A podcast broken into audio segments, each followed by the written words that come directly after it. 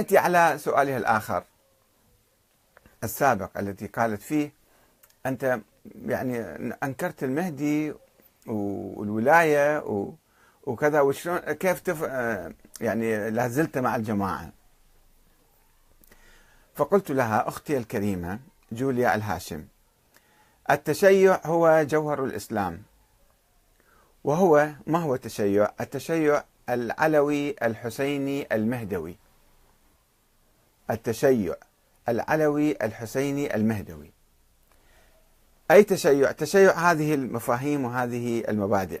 تشيع كون على الظالم خصما وللمظلوم عونا هاي كلمة الإمام علي عليه السلام.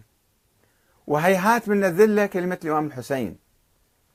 وإن لم يكن لكم دين فكونوا أحرارا في دنياكم. أيضا من كلمات الإمام الحسين في كربلاء. وأيضا المهدي يملأ الأرض قسطا وعدلا بعدما ملئت ظلما وجورا. هذا المبدأ. هاي خلاصة فكرة المهدي. أنه الإمام المهدي أو الحركة المهدوية هي التي تملأ الأرض قسطا وعدلا بعد أن تملأ ظلما وجورا.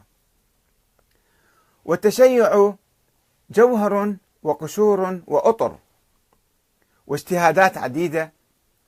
والمهدي لدى الشيعة الأوائل فكرة عامة غير مشخصنة بشخص معين وإنما هي حالة ضرورية لا بد من وجودها في كل زمان ومكان. ومن هنا فلا بد من تطبيق العدل والثورة ضد الظالمين والمستبدين والعمل من أجل نشر الحق والعدل والقسط في كل الأرض. وبما أن معركة الأمة واحدة من العراق إلى اليمن إلى لبنان إلى فلسطين فلا بد أن نحصن أمتنا وشعوبنا ولا بد من الإعداد للقوة في وجه التكفيريين والمستعمرين والصهاينة والظالمين. والحشد الشعبي مؤسسة عراقية شعبية وطنية تحافظ على الحرية والعدل والدستور والديمقراطية والنظام بصورة عامة. وأي ضربة للحشد هي ضربة للعراق ولحركة المقاومة الوطنية.